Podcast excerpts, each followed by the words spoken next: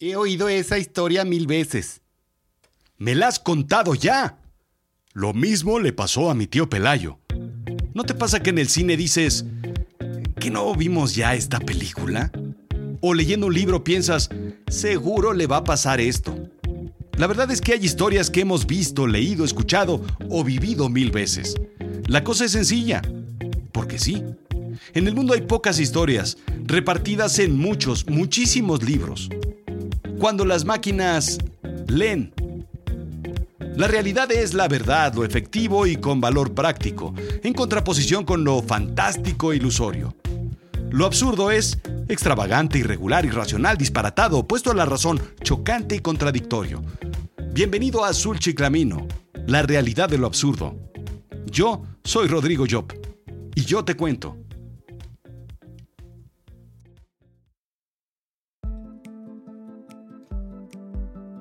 Mi tarjeta de presentación dice Storyteller.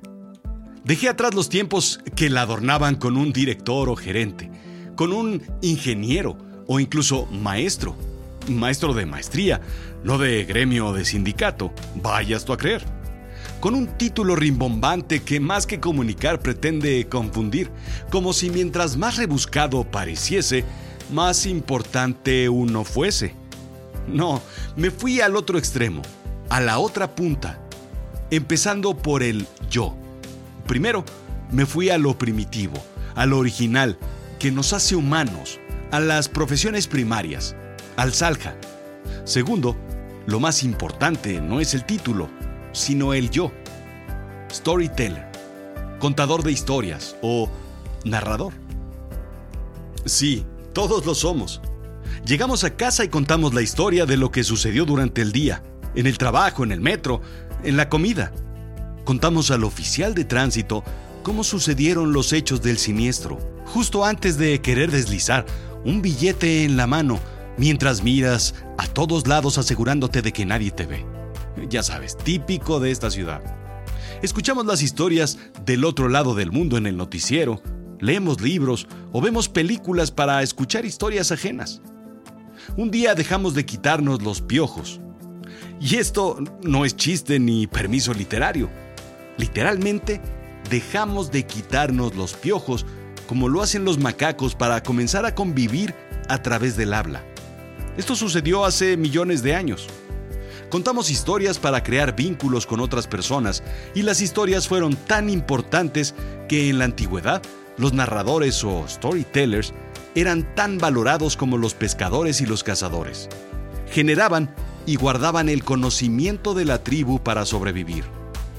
Nos convertimos en Homo narrans, el hombre que no solo como especie inteligente, Homo sapiens, sino también contaba historias.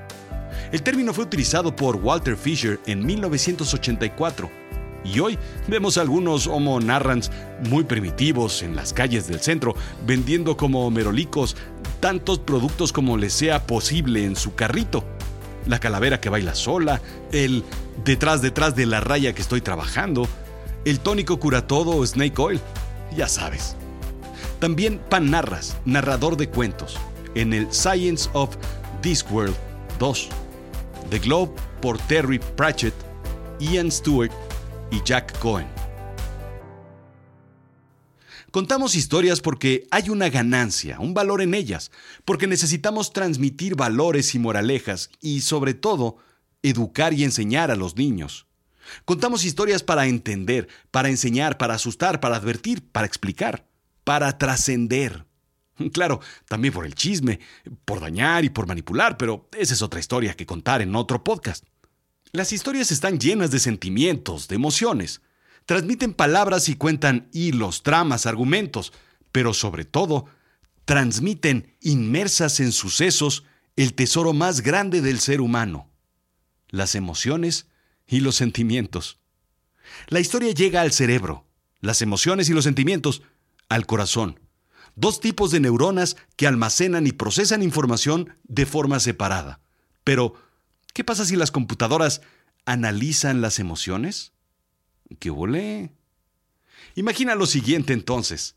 En temas de narrología, Consideramos la trama, la sucesión de los hechos que llevan la historia, pero embebida en esa columna vertebral de acciones hay emociones. En la literatura y la narrativa escrita, las emociones se describen con palabras, haciendo que la mente y el corazón reaccionen, sobresalten, se exalten, o se apacigüen, se depriman, se entristezcan o se apaguen. El análisis se describe en el documento White Paper los arcos emocionales de las historias dominadas por seis curvas simples de Andrew J. Reagan et al. Claro, el contar historias involucra expresiones faciales, continúa el análisis. Mi padre, por ejemplo, no puede contar una historia sin manotear al aire y finiquitar con un punto final en forma de manotazo en la mesa. Así somos los Job. Involucra cambios de volumen y de tono. En eso se basa mucha de la transmisión de la información emocional. Pero, ¿qué pasa si únicamente se analiza el texto, las palabras en sí? A esto le llamaremos arco emocional, y es el análisis de sentimiento de las palabras y oraciones utilizadas en un texto. No tiene el mismo nivel emocional el enfado, por ejemplo, que la ira, que la furia. Tampoco es lo mismo el temor que el miedo, que el terror. De igual forma, en el otro extremo, la serenidad que la alegría, que el éxtasis. Las emociones tienen niveles o grados. Cada palabra que describa sentimientos se le puede dar un, nivel numérico, un valor. Sí, numérico porque geeks, ingenieros, científicos de datos, programadores, economistas, lo ven así el mundo. bueno, lo vemos. Todo es un número. Así es que el desarrollo de la construcción de la historia se desglosa por palabras, a las cuales se les asigna un valor y se grafica a través de la trama o el tiempo transcurrido en el texto analizado. Imagina que tu psicólogo en pleno análisis te pregunta qué nivel de enfado maneja. Y tú contestas al hablar de fútbol y religión y política, pues un nivel 8 o 9. Al hablar de vacaciones y flores y pajaritos y unicornios, pues un 1 o un 2. Al hablar de conflictos familiares, off the chart. Fuera de la tabla. Así es que se analizaron 1.327 libros en el estudio, pasándolos por el proceso de análisis de sentimiento en primera instancia. ¿Cómo se eligen los libros? Se utiliza el siguiente criterio de un universo de 50.000 libros. 1. Libros solamente en inglés. ¿Por qué? Pues, pues porque sí, pues, pues porque así decidieron, porque es el idioma más universal. Bueno, al menos hasta antes de la pandemia del 2020. 2. Entre 20 y 100 mil palabras. Así se elimina pues, el libro vaquero y otros libros tan, pero tan cortos que a veces ni final tienen. 3. Con más de 40 descargas en el sitio Project Gutenberg, de donde se saca la información. Una librería con más de 60 mil libros gratis en PDF al día de hoy. Enseguida se crea un análisis de las curvas o arcos emocionales. La curva baja con emociones negativas y la curva sube con emociones positivas. Después se pasa por un proceso de clustering o aglomeración o conjunción, etc. Se conjuntan o se agrupan las curvas con formas similares. Así, el resultado del análisis entrega seis tipos de historias en las que se puede clasificar todas las 1327 historias analizadas. El resultado es fascinante. Pueden identificarse seis clasificaciones encontradas con inteligencia artificial. Imagina una historia que comienza con sentimientos negativos, digamos. Tal vez puedas pensar en tu historia más triste, miserable, oscura y llena de infortunios. Digamos, un lunes cualquiera. En fin, la historia podría, por ejemplo, comenzar plagada de pena. En realidad el personaje parte tocando fondo. Peor no puede estar.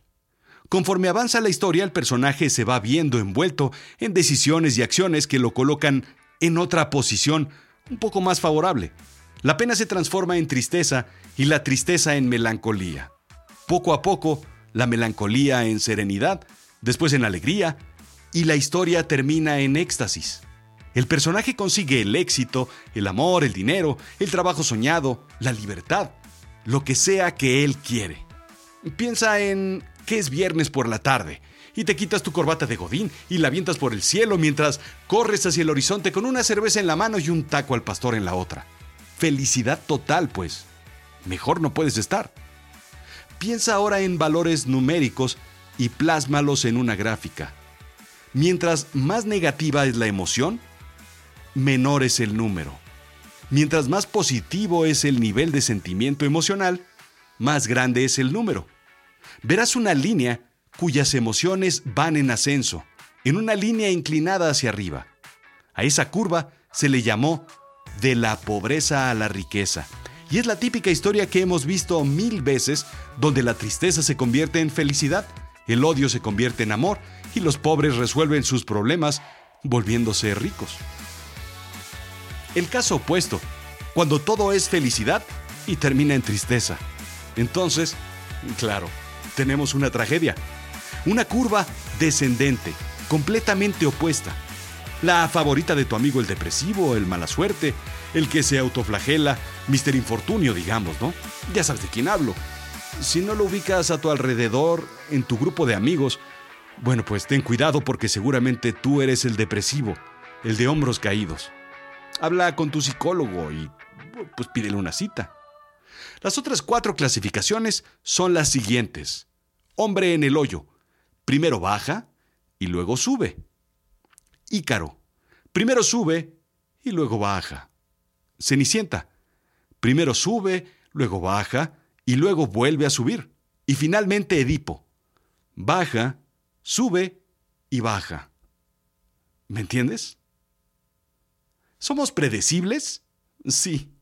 Todas las historias se repiten y se pueden clasificar. Todas las historias están contadas ya. Las sofisticamos, claro, pero con ritmo cada vez más complejo y con más movimientos y con más actos y con más episodios. Se adaptan a nuevos tiempos, pero la historia, la historia, la historia, la historia, pues es la misma. Romeo y Julieta, ¿cuántas veces no la has visto? Así es. Esa puede ser la muestra de que somos criaturas simples. ¿Recuerdas cómo empecé? Claro, soy un storyteller, algo simple. Una habilidad tan básica y tan primitiva, pues porque todos lo somos. Aunque quieras plantearte como ser sofisticado y pensante, eres tan simple como una almeja. Emociones en realidad no hay muchas. Respondemos siempre a las mismas emociones aunque en diferentes intensidades, como ya te expliqué. Enseñamos a través de la narrativa, a través de la historia, las mismas tramas siempre con las moralejas muy muy claras. Alguien que nace con un infortunio puede conseguir la dicha. La moraleja, la felicidad está en la montaña que con todo esfuerzo hay que subir. Alguien que lo tiene todo puede perderlo, porque la vida es y siempre ha estado llena de drama. ¿Cuántas veces no hemos escuchado una y otra vez la misma historia de Romeo y Julieta? ¿O la historia de Ícaro que sube y sube y sube simplemente para después caer? La Cenicienta que no tiene nada, consigue tener mucho y después lo pierde para encontrar la felicidad al final. No hay muchas formas de ilustrar lo que sucede en nuestras vidas. Hay seis. ¿Cuántos libros dice Google que hay? Pues alrededor de 130 millones de títulos. Cálculo del 2010 pero seis tipos de clasificaciones. Hay que ver cuán complejos somos. Simplemente al entrar en un Barnes Noble o en alguna otra tienda o librería, la cantidad de clasificaciones que hay.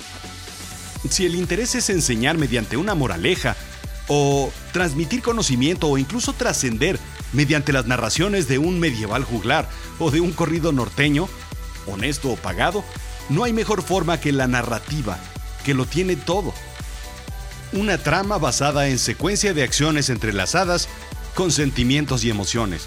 Porque al final somos eso, un manojo de emociones y sentimientos con patas. Y si no me crees, pregúntale a mi tía Maruca.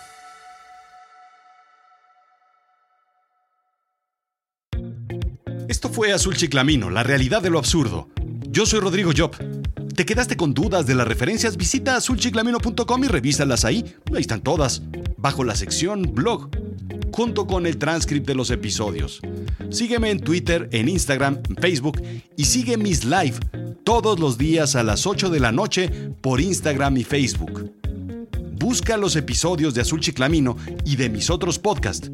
Me lo contó la noche y Cerebro de Silicio en todas las plataformas. En Apple Podcast, en Spotify, en Himalaya y en todas. Y por favor, clasifícame con cinco estrellitas o con pulgares para arriba o, o algo así, que de esto vive este programa. Gracias.